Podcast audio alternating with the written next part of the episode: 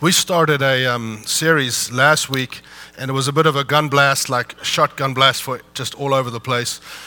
And it has to do with worship. And I'm going to continue with that. We're going to be there a while. And we're looking at David's tabernacle. If you were not here last week, I unfortunately just don't have the time to recap. And I, I would ask you to go and listen if you really want to have a good understanding of worship. You know, worship is, people say worship is far more than music. I understand that it is, but there's a heavenly order of worship that you see in Revelations 4 and 5. And you'll see then the heavenly order of worship that the worship is continual, never stops. It is musical, and it's centered all around the attributes and the aspects of who God is, not who we are and there's something that God, in the Bible says in Revelations 4 and 5, when that kind of worship takes place, God releases his resources and his government, his authority, his power. He releases it. When I was younger, I used to always, you know, you are raised in a Christian home and people say, you know, you must worship Jesus. And I think, like, why does he want worship? Like, he's pretty fine by himself. And it's not you know, about he needs worship. It's actually God is looking. The Bible says in John 4 that God is searching where you can find worshipers who will worship in spirit. That's from the spiritual part of you that comes alive when you get saved, in spirit, which has fellowship, spirit to spirit, and in truth. In other words, not, I'm not just going through the motions. What I sing, I have spiritual understanding, and I sing in something of authority. Why? Because God looks, because He's looking for a witness. He's looking for something that looks like that. And when He finds a witness of true worship, He releases His resources, His authority, and breakthrough on the earth. So it's actually His goodness. He wants to bless, so He looks for worship, real worship.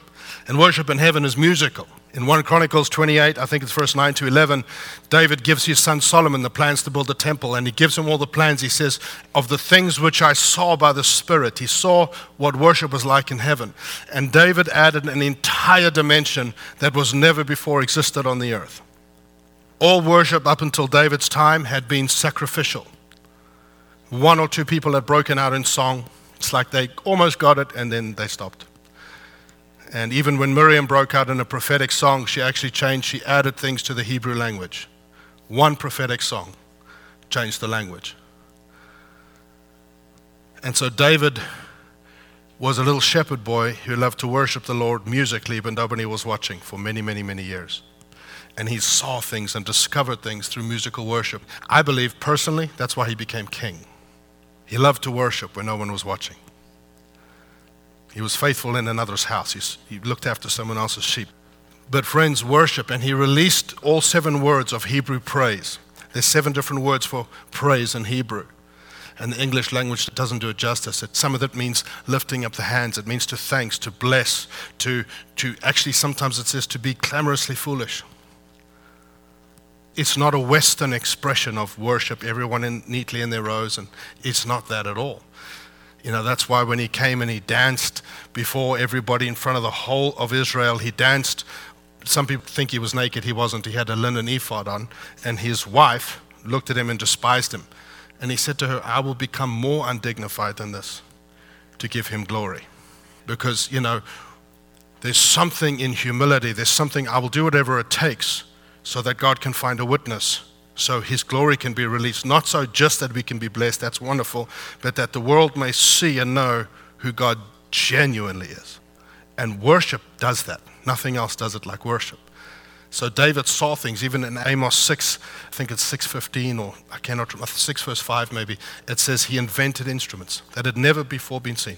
Where do you think he got that from? Heaven. He saw things and he brought them here. And so he established what they call David's tabernacle, was just a fancy word for tent, but it means a holy habitation.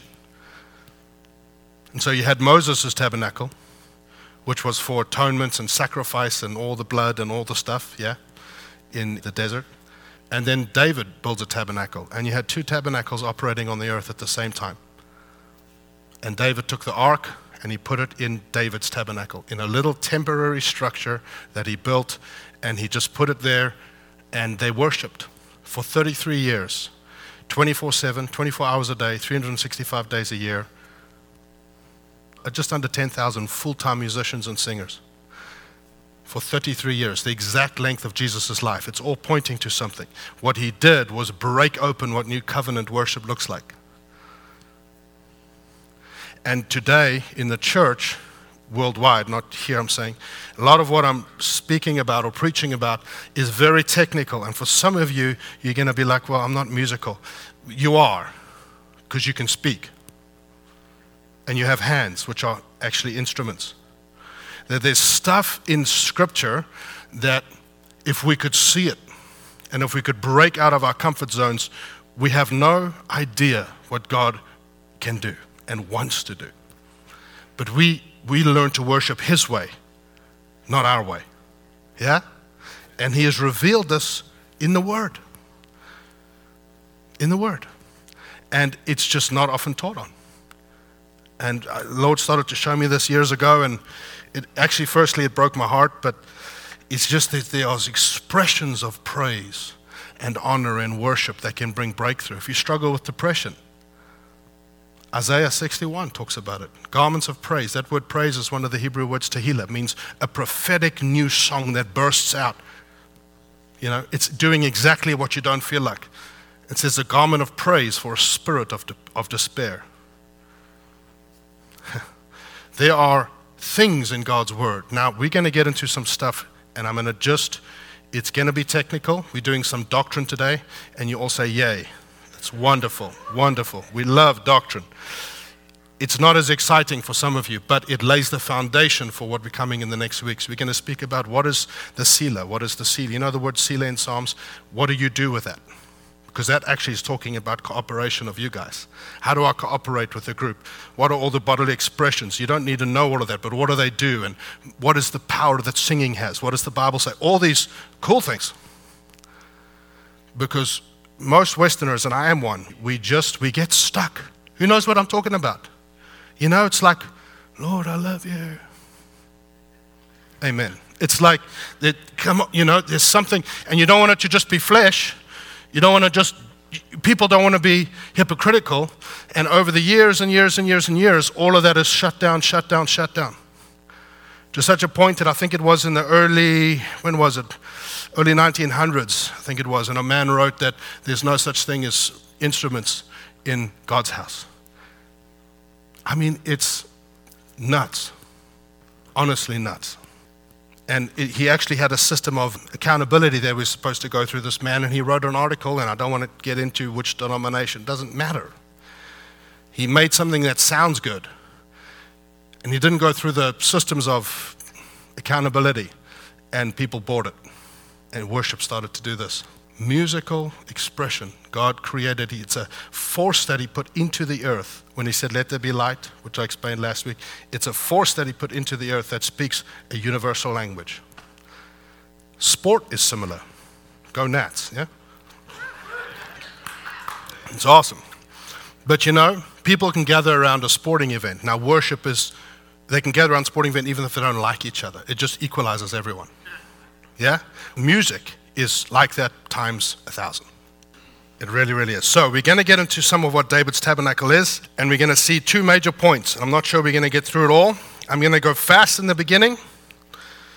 And if you're asking yourself, do I need to understand all the stuff he's talking about? Actually, no. You know why? Because I'm preaching about what we've just done.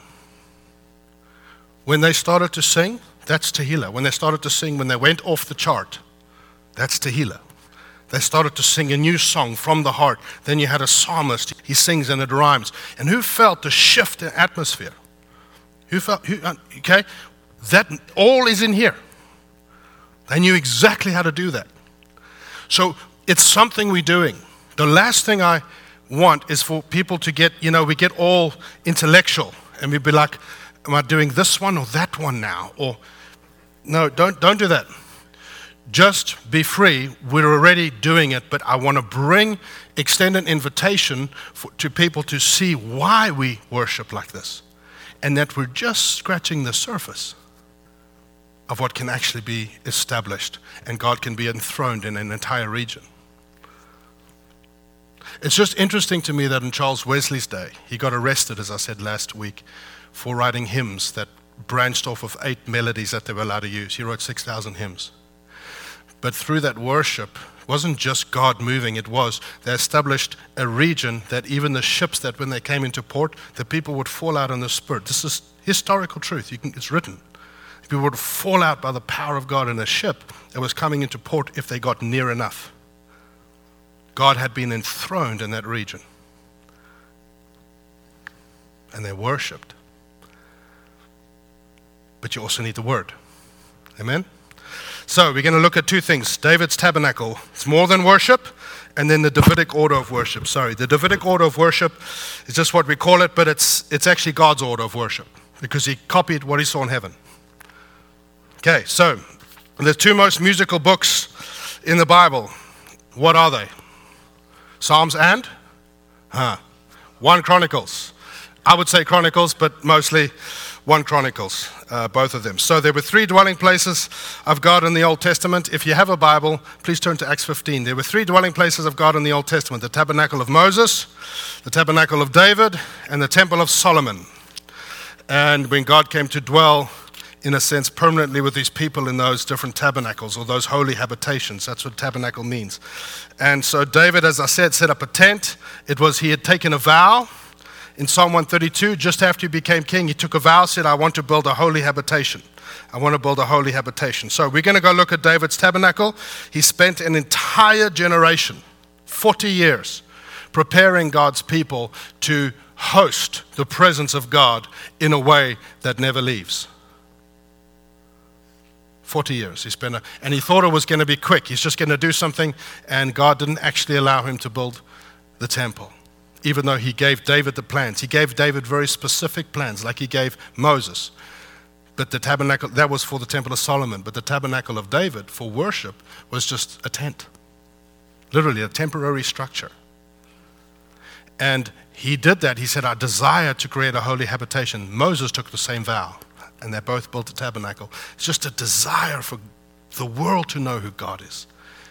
And so he desired this, but God wouldn't allow him to do it because of all the blood of his hands, because of war. But God actually gave him something better.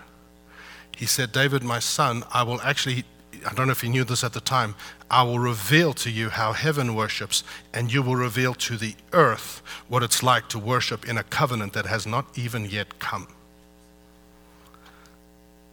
And so God makes a covenant with David, said, I will establish your throne forever. And all the kings until Jesus are in the line of David. They all come from his bloodline. And Jesus is called the Son of David. He will sit on the throne of David. We're going to learn, about the key of David because the shepherd boy loved to worship and no one watched. Yeah? So, Acts 15, the Jerusalem council comes together and they say that people that are being saved, the Christians, they need to be, they don't need to be saved the old covenant way. That's by circumcision. They want them to be circumcised and they want them to obey the law. So it says that in Acts 15, verse 4 and 6. It'll be up behind me. So what they were saying was, we want salvation to be the, that's how you used to become a Jewish proselyte. You have to be circumcised, the covenant of Abraham, and you have to obey the law, covenant of Moses. So they Pharisees had actually got saved. They believed Jesus, yeah, yeah, yeah. Oh, but salvation actually still the Old Testament way. And so James stands up and says, no, no, because they were talking about the Gentiles that had come in, and Paul tells his stories, and Peter tells about Cornelius in Acts 10. And then James stands up and reads this. He says this from Amos 9, verse 11. After this, I will return and I will rebuild the tabernacle of David, which has fallen down. I will re- rebuild its ruins Amos says, I will close up the breaches. That's everything that divides God from his people. And I will set it up so that the rest of mankind, what's the result? May seek the Lord. So that the rest of mankind may seek the Lord, even the Gentiles who are called by my name, says the Lord who does all these things.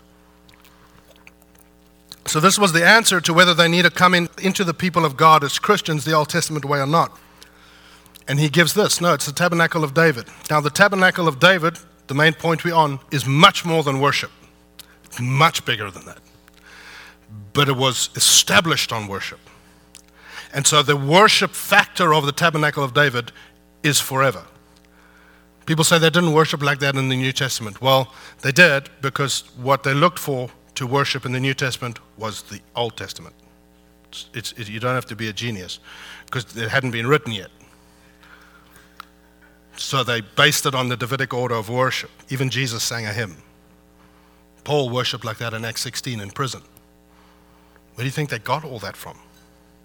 Yeah? Ephesians 5, Colossians 3 talks about speaking to one another in psalms, hymns, and spiritual songs, songs of the Spirit. Where did they get all that from? The restoration of David's tabernacle, about more than worship. It's about royal authority, royal priesthood, and royal rightness.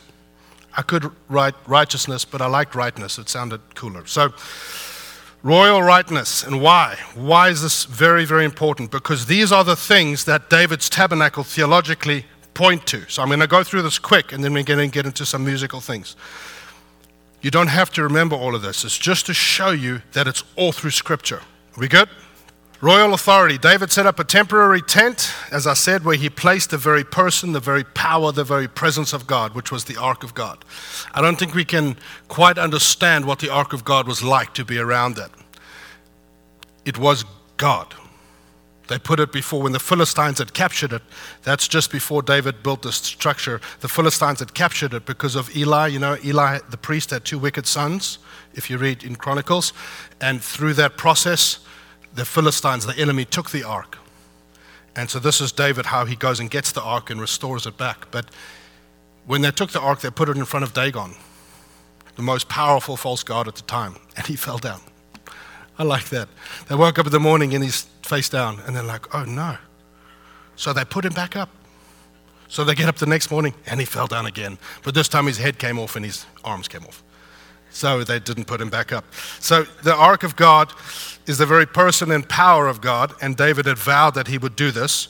And so the royal authority it's very important. Why do I say this royal authority? A lot of people will tell you that the tabernacle of David, the restoration of it that Acts speaks about, is speaking about the restoration of the government of God in the church and in the earth. Now, that's true. But why is, why is it true? Because when David set up this little tent, I mean, literally, it was just a tent, and he put the Ark of God there, it was just a place. And we actually don't know exactly where it is, which I, there's a reason for that. But then that little hill became known as the Mount Zion. Then it extended, became known as Zion, was like the area. Then the whole of Jerusalem became known as Zion. But David set up his throne on that hill. And he ruled his authority as a king, is the height of Israel's history. He ruled and governed from where worship opened heaven. All government decisions, all business decisions were made from a throne, from a seat of authority that had been that where the heavens had been opened through continual worship and continual praise. And all decisions were made because of that. Bible says God will be enthroned upon praise. David did that physically as a royal king. And it's very important for us to understand. Very, very important for us to understand. Because Isaiah 22 22 says this The key of the house of David I will lay on his shoulder, so he shall open and no one shall shut, he shall shut and no one shall open. So he established something that even in the spirit realm, which we cannot see, something in heaven was made. Think about it. Something in heaven was made, and it was called the key of David. And if you have that key, you can shut things that no one can open and open things that no one can shut and it's talking about the royal authority. And it even says it's talking about a guy called Eliakim when it says that in Isaiah 22 22. And what would happen in those days is if you were a steward, you weren't the actual king, but you were a steward, or if the king trusted you, he would give you a key and he would attach it on a hook on your shoulder and you'd walk around and people would know that's the king's steward. That's the king's trusted friend that's there has a key on his shoulder. And he can go in and out the king's house. He can go in and out. He can let people in and out. He's trusted 100% so he gets given a key which is authority. Now jesus eventually in revelations 3 7 it quotes the exact same verse. And jesus is the one in heaven who actually holds the key of david. Why why? You know the word Eliakim? His name means where God raises up. So David established something that one day is pointing to the son of David who will come, who will have to be raised up, resurrected, raised up, and who will hold the key of access to God. He will make a way because He has all authority and all power. It's the full restoration of the government and the authority of God. Are you with me? What's important to understand is what was it all built on? Worship.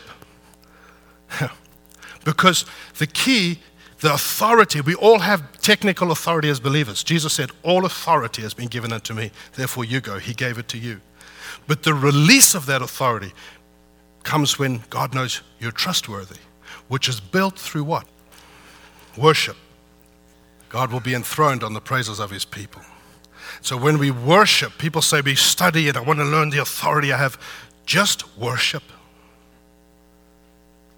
And you will discover things in God's heart, and He puts them in your heart, and you begin to take hold of something. So I hope that makes sense.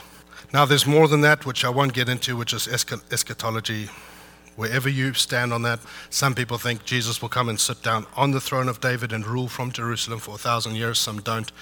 So it even extends beyond that, but we're not going to get into that today. But the bottom line is God is enthroned on the praises of his people. We have royal authority. Why? You're sons and daughters. Are you not? So you're part of his family, which makes you an heir, which gives you a key on your shoulder. Now, Jesus has the key but he desires, when we worship, God looks for a witness to release the authority of Christ into the earth through you. So the key of David was developed through worship, but the, the authority, it came from a king. Because one day there's coming someone who God will raise up, who will open the way and open the way so that all people may have access to God and all people may have an authority as part of God's family all established on worship. All established on worship. Praise. God, we enthrone you upon praise. And his authority and his government begins to come down. And things begin to shift in our region and in our family and in our heart because we worship. I know that was a lot, but I hope it makes sense. What else did David Tabernacle point to? Royal priesthood. I'm just going to go through these really fast. 1 Peter 2 9 says, You are a chosen generation and a royal priesthood. That's you, speaking about you.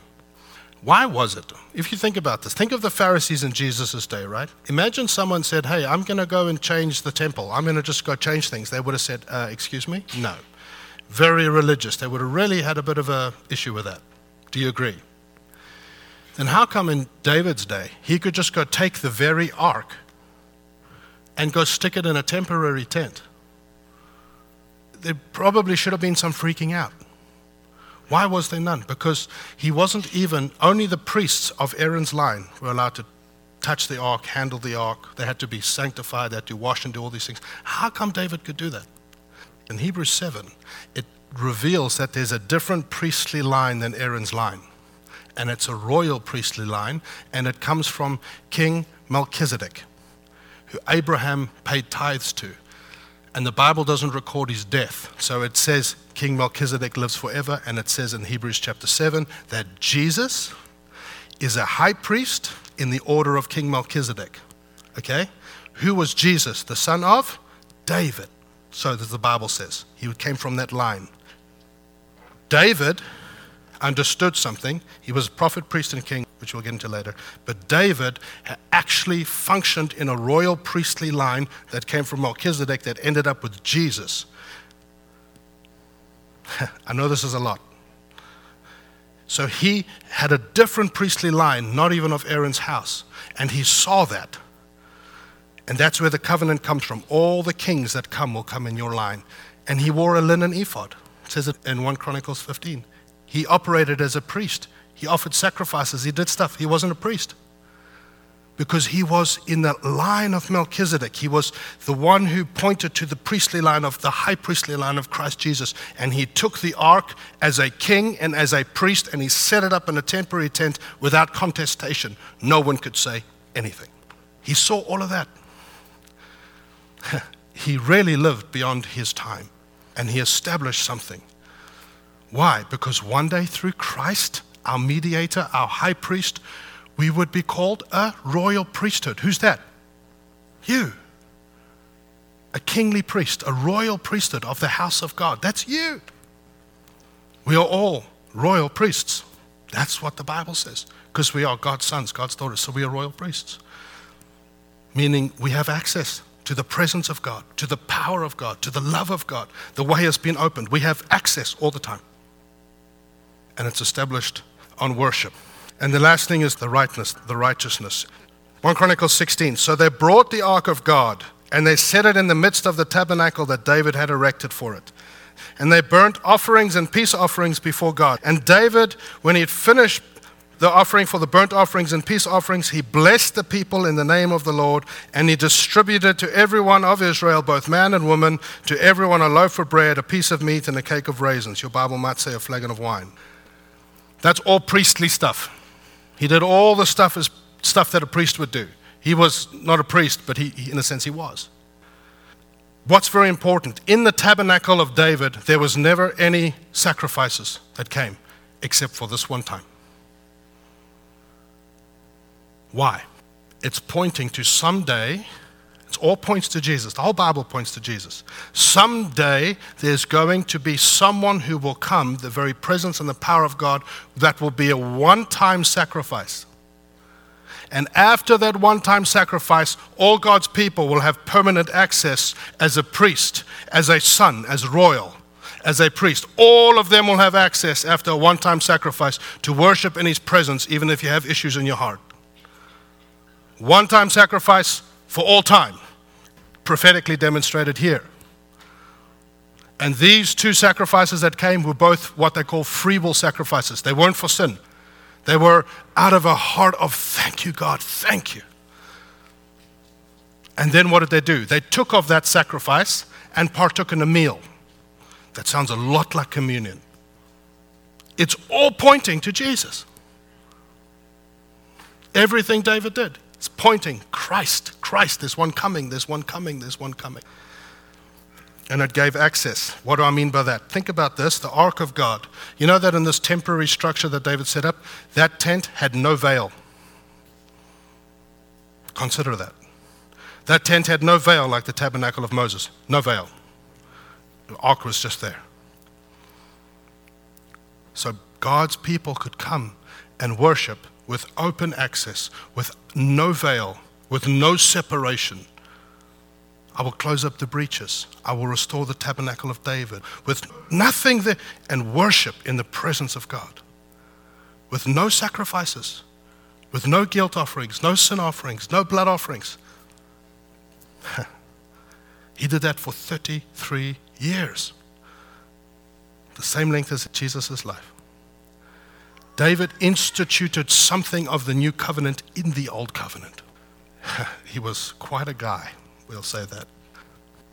Now, there were two tabernacles operating at the same time. I don't know if you remember that. We'll read about it later. But Mount Gibeon, that was six miles away from where this Mount Zion was. And that's where they had taken the tabernacle of Moses and set it up. So they were still had the veil and the sacrifices and the blood and the altar and the brazen, all the stuff out of the desert, all there, out of another mountain about six miles away, but no presence, no ark. And they had all these Levites priests doing the same thing all the time, going through it, but no ark. David put the ark in this tent. So you have two tents. And so David knew, ah, oh, I have to appoint two priests. So he appoints two priests priest Zadok, who was over that tent. And you know what the word Zadok means? You know what his name means? Righteousness. Why? The tabernacle of Moses was about the atonement of sin. He became sin, the Bible says, so that we may become righteous. So that whole tabernacle was about becoming righteous, becoming, I'm made right before God because of the sacrifice of Jesus Christ. So his name means righteousness, that priest Zadok. And then the priest that was over this little, even though David was, he still established a priest who took over his tent, like the chief priest, in a sense. And his name was Abiathar. And you know what his name means? My father is great. The revelation of God as a father did not come until the New Testament. Yeah, David sets up a tent, removes the veil, offers a one time sacrifice, gives access to all of God's people, and says, Come and worship in the presence of your Father. He's your Father. In the Old Testament. All pointing to Jesus. Jesus is going to do this forever. He's going to do this forever. Jesus is going to do this forever. How did David bring all of this about? I know that's a lot, but how did he bring all of this about? By establishing the heavenly order of worship, the appointing of singers and musicians and gatekeepers. It sounds so silly. He established on earth, musically, in worship, what he saw in heaven. And through that, all of the stuff came out. It kind of makes us want to go and see what did he actually do? What did he appoint? How did it work? There was an incredible structure to it, and it's still relevant today. And almost no one does it. We don't know if it's not exact, it will have a different expression in each culture, in each generation, but it's still present today. The Davidic, godly order of worship of heaven. And God looks, where will they build this? So that I may dwell there in a way that releases my power, my resources, why? What was the reason Acts 15 gave? So that the rest of mankind may seek the Lord. That's why we worship like we do here, friends. It's not culturally the right thing to do. We need to have two, three songs, 15 minutes, and then let's get to the preaching. The preaching should never be the center of any service. It's Christ to worship, to teach God's people to worship. Worship Him. Look to Him. Learn from Him. Let Him shift and move your heart as we establish and build a throne, the government of God, the authority of God. And people just get healed in worship. And people's hearts change and things begin to shift and my feelings towards my spouse, I, I just, I can forgive everything. Ugh, why? Because His order is established. Very practical. So, what was the Davidic order of worship? Just the basic. I don't have time to explain this, but David was the only other figure in the Bible who was known as a prophet, priest, and king. He's pointing to Jesus, the prophet, priest, king. So David was that. And the Bible says that, and I can give you all the scriptures another time. We're 1 Chronicles 15. We're going to read big portions of scripture, then we'll make some comments. 1 Chronicles 15, verse 1 is the beginning. David built houses for himself in the city of David, and he prepared a place for the ark of God and pitched a tent for it. Then David said, No one may carry the ark of God but the Levites. You know, you're called by God as a chosen royal priesthood, you, to carry the ark, to carry the very presence of God. And people, it, it sounds nice but most people don't really believe, well, that's for you because you're special and a preacher. No, I'm just like you. We are given over to actually carry the presence of God.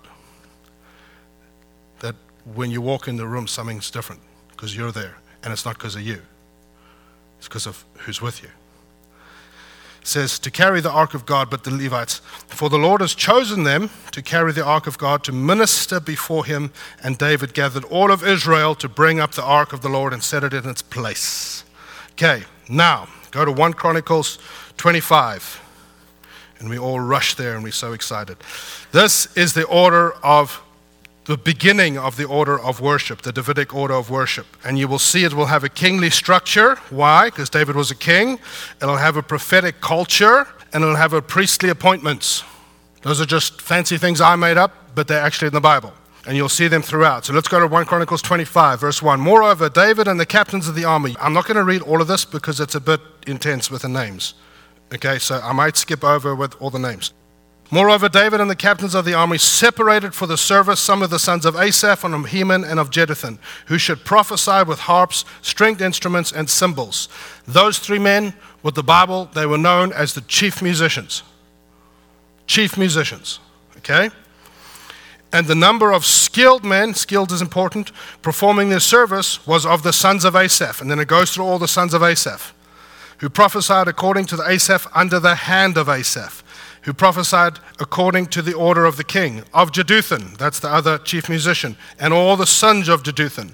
And then it says, um, who prophesied with a harp to give thanks and to praise. Those are the words for praise, Yada and Halal, to give thanks and to praise the Lord. Of Heman, and then it gives, and of the sons of Heman, and it gives all the names. All these were the sons of Heman, the king's seer. Seer is a prophet. Each single one of those men, Asaph, Heman, and Jeduthun, in some place in the Bible were called a seer. They were prophets, which we'll get into, to exalt his horn. For God gave him and 14 sons and three daughters. All these were under the direction of their father for music in the house of the Lord, with cymbals and stringed instruments and harps for service of the house of God. Asaph, Jeduthun, and Heman, the three chief musicians, were under the authority of the king. And so the number of them with their brethren who were instructed in the song of the Lord, all who were skillful was 288. And they cast lots for their duty, the small as well as the great, the teacher with the student. Now, that is not a passage of scripture that most people are going to read all the time. It's like all the names. It reveals the divine order of worship that David starts to set up. It starts to reveal it. And it talks about three chiefs, Asaph, Heman, and Jeduthun. It uses the word prophesy. It uses the word skilled. It uses the word service, seer, instructed, skillful. And so you start to see there's a structure to this. Now, if you're a musician, can you put your hand up? Really high. Okay. If you're not a musician and you like to be a musician, put your hand up. See, it's, it's always amazing to me. People love to, I want to be able to you'll probably find there's something in you that you're not aware of. Now, what is the kingly structure? And it's not all here, it's just a basic outline. Firstly, the kingly structure, David the king, is delegated authority. What did we see? There's an actual structure of authority. Now, look at worship teams, okay? There's a structure of authority in the house in the tabernacle of David, in the worship order. It is David the king. Then this guy, Kenaniah, who we'll get into a little while, he was second. Then these three chief musicians. Then under them, all the sons of each of their house. There's an authority structure. And the worship in the house of God, even on a worship team, there should be an authority structure. It's like who's leading? No, we just just flow. You know, we just go.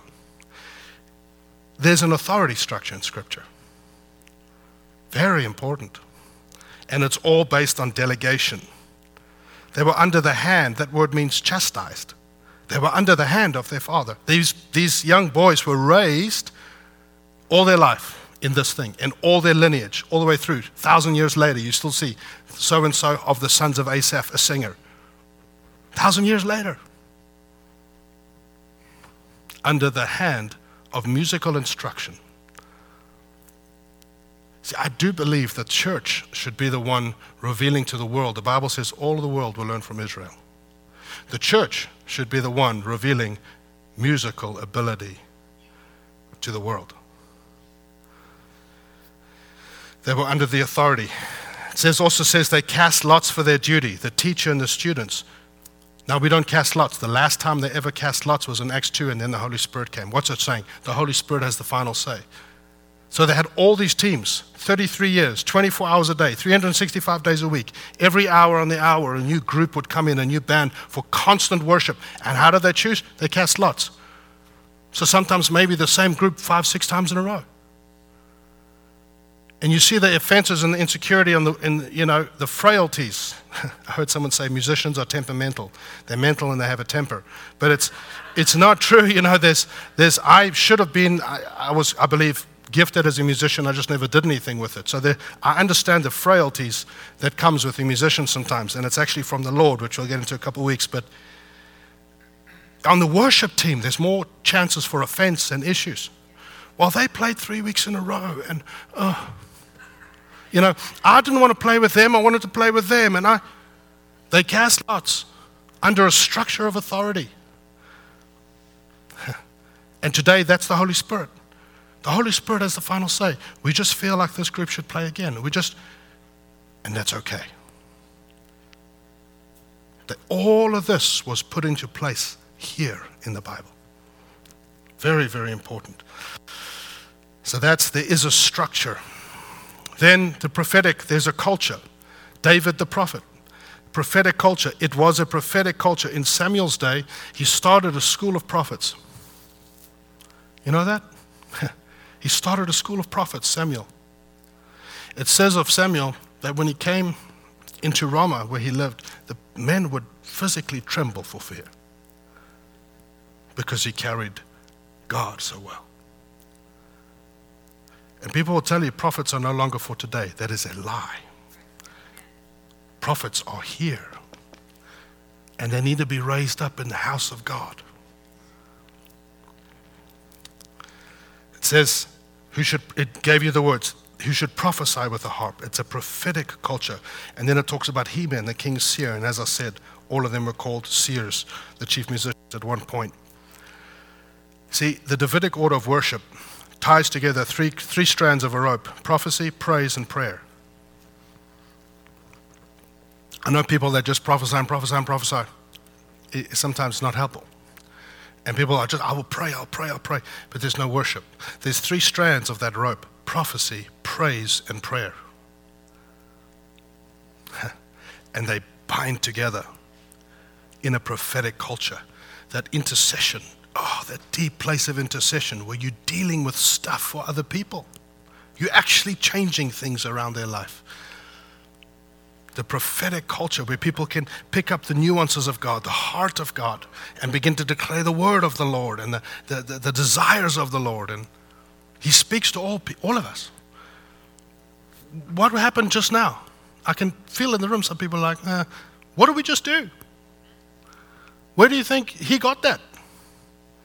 You think you wrote it all down this morning? No. It's the three strands of a rope in God's Word. The Davidic order of worship.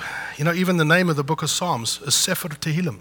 Tehillim is the prophetic unction, the new song that comes in your heart. It means in Hebrew the songs of Tehillah. That is the name for the book of Psalms. There was an, another name that used to have two names Sefer Tehillim, Sefer Tehillim, spontaneous prayer spontaneous songs and spontaneous prayer where you just, Lord God, I worry, Lord, I bring this down, I pray for them. It was both. They came together. Real relationship with the Lord. I really know the Lord. I speak to the Lord. He speaks to me. I tell you what He says. There's a, there's a, I'm a son in His house. And we worship His way and we hear Him and we speak what He says and we bless it. There's a, Hello, that's a Christian. Oh, how this needs to be restored in our day. Come in with Starbucks. I'm not, it's just part of the culture. Lord, I worship you. Sit down, teach me. We miss so much to bring God's government into a region and I'm just touching on stuff. You can imagine the depth that these guys went to. And why do you think it was the height of Israel's history? Why do you think Jesus is called the son of David? Why do you. All of this stuff. It was also a culture of excellence. Now, I'm going to say this and then we'll probably have to end with this. Don't put this on our musicians. Why? It was, but it was a culture of excellence. It said it, we read it, and the number of skilled men performing their service. They were instructed in the songs of the Lord, all who were skillful. Those words, skilled, the first one means occupation or vocation. It was their job. Service means labor, means, you know, I'm just worshiping the Lord, and sometimes it feels like labor, especially if you have to play an instrument. Instructed means trained. Skillful, you know that word means discernment? They were trained in discernment. How were they able to be that excellent? 1 Chronicles 9:33, and it, I think it just lists. The, I don't know if it has the verse. It says this: These are the singers. David did this. Who lodged in the chambers. They built their house right around the temple, and were free from all other duties. They were employed in that work day and night. They were full time. That's all they did. You know, get a real job, boy. No, no. That's all they did. That was a real job. And they became skilled, highly skilled. They were instructed in discernment. They were instructed in the prophecy. They were instructed. David employed a little under 10,000 full time musicians. And all their lineage, that's all they did. 10,000. you know what the requirements were to serve in the tabernacle of David? This is according to Ray Hughes, who's a musicologist. They had to be born uh, as a Levite, you had to be a Levite. What does that mean? You have to be born again. Okay? You had to be over 30 years old, and then later on, the need got so big, David, it was the last words he said, change the age to 20 years. You had to go through the seven years in the school of prophets under Samuel. Seven years. You had to know the Bible by heart. Now, it was a lot thinner back then. So that's helpful. But you had to know it by heart. Why? Because whatever you put in, it's going to come out. By heart. I used to challenge the youth group that we, we started a youth group and, well, they did and I just joined it. And, but I challenged them if you want to be a musician, go start with the Psalms and learn to sing six or seven of them and learn all the different ways they exo- have a hundred words in your vocabulary for an attribute of God. Let it come out of you. Just build yourself, build, build, build, build. And so when God comes into a meeting, God, you are this, and it just opens in the government of God, the authority of God. You had to make your own instrument. you had to be under instruction in the school of music. Skilled. It's not, you know, killing me softly with your song. It's, it's, it's like, you know, it's, it's awful. wow, he says Josh. But yet it was never about music. It was about what David saw in heaven. But it, there was time, there was stuff you had to do. There was a whole school about this, a whole school to be trained. And so we go to a church and we say, Oh, I mean, the worshiper, you know, they made a few mistakes. You know, everyone who's up here has been giving time and effort. They all have, like, uh, it's not what they do full time. I, I'm not saying I don't have the faith if it doesn't happen, but unless we start to think according to Scripture and start to employ full time musicians, there are certain things that won't be established. You know, and people in the church say, I mean, all I do is play the guitar. I mean, it's not about cultural sense. What does the Word of God say? Acts 15 to remove the things that divide me from my people is built on worship. It's built on worship. And there's a structure, I, am out of time. It says here in 1, 1 Chronicles 16, it says here, verse 4, we read until the verse 3, that was the sacrifice. And then it says, And he, that's David, appointed some of the Levites to minister before the ark of the Lord to commemorate. That word means to record, to thank, and to praise the Lord God of Israel. Asaph the chief, there it is again. And then it goes through a bunch of names. Then go down to verse 37. It says, So he left Asaph and his brothers there before the ark of the Lord, the covenant of God, to minister before the ark regularly as every day's work required. There it is again, full. And that word regularly is the same word in the Hebrew. You know, in the tabernacle of Moses, the, the lampstand, the fire was never allowed to go out, it had to be kept alight continually. That's the same word. Continual worship that's not allowed to stop. That's what happened. It says to minister before the ark of the Lord continually as every day's work. It was their work, it was their job.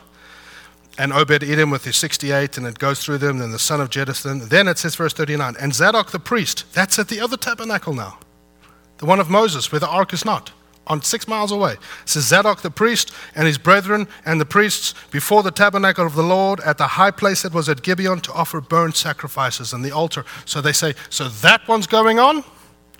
And then it says down in verse 41 and with Heman and Jeduthun, the two chief musicians, and Asaph obviously, and the rest, like everyone else, were chosen, who were designated by name to give thanks. That's yada. It's a word for praise. to give thanks to the Lord because his mercy endures forever. And with them, Heman and Jeduthun to sound with trumpets and cymbals and musical instruments, and the sons of Jeduthun, the gatekeepers. It's just, there's so much in here that is God saying, My people, this is what David saw in heaven. Do this. And it won't make cultural sense sometimes. Trust me and do this. Watch what I will do. You know the word, that man Kenaniah, we didn't read about him. It says it, it's all the way in 1 Chronicles 15. It says, and Kenaniah, actually, uh, this is the last thing I'll read to you. It's a true story, it's the last thing. It says here in 1 Chronicles 15 22, Kenaniah, the leader of the Levites, was instructor in charge of the music because he was skillful. And then later it says, all the Levites who bore the ark, the singers, and Kenaniah, the music master. He was the one under David. David put this man, Kenaniah, in place. Personally, I believe him and David were the best musicians that have ever lived. He was the music master. He instructed all of them. And it says in King James, it says, Kenaniah, he was the chief of the Levites. Why? Because he was, you know, he was skillful. In the King James, it says, for he was given to song. You know what that word is in the Hebrew? It's not the word song, shir. That's the word for song. It's masah, a prophetic burden. It says because he was skillful, and that word is discernment. He was so discerning as a prophet. He was so discerning that his whole life was given as the head of all these musicians. And he would take these kids, he would take these men, he would take the sons of Asaph, Jeduthun, and Heman, and he would say, Come, I'm going to teach you what discernment is. I'm going to teach you how to lay out a song and how to release a prophetic burden to bring a breakthrough in a region. And they instructed them and instructed them and instructed them. You can tell there's a lot there, and I just don't have time. It says, as we read, that he appointed some to record. You know what that meant? And this is the last thing. It really is. he appointed those to commemorate, those to record. He re- appointed recorders, and they don't seem that important. If, we, if they didn't exist, we wouldn't have the book of Psalms. All that were all to Tehillah songs. You know what they did? They followed the three chief musicians around and David and some others. They followed them around 24 7. So that if they burst out in prophetic song, they would write it down.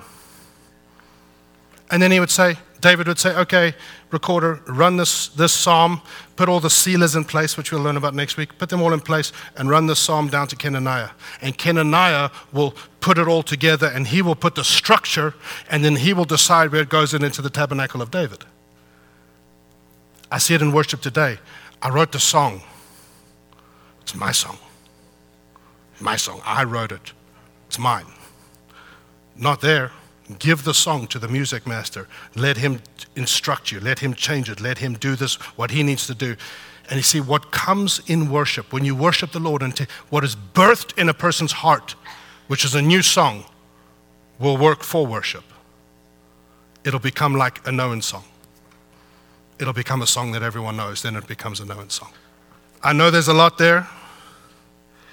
And yeah, I, I'm asking us as a church over the next few weeks, I'm traveling this week. My wife and I, we will not be here, but I'll be back for Sunday.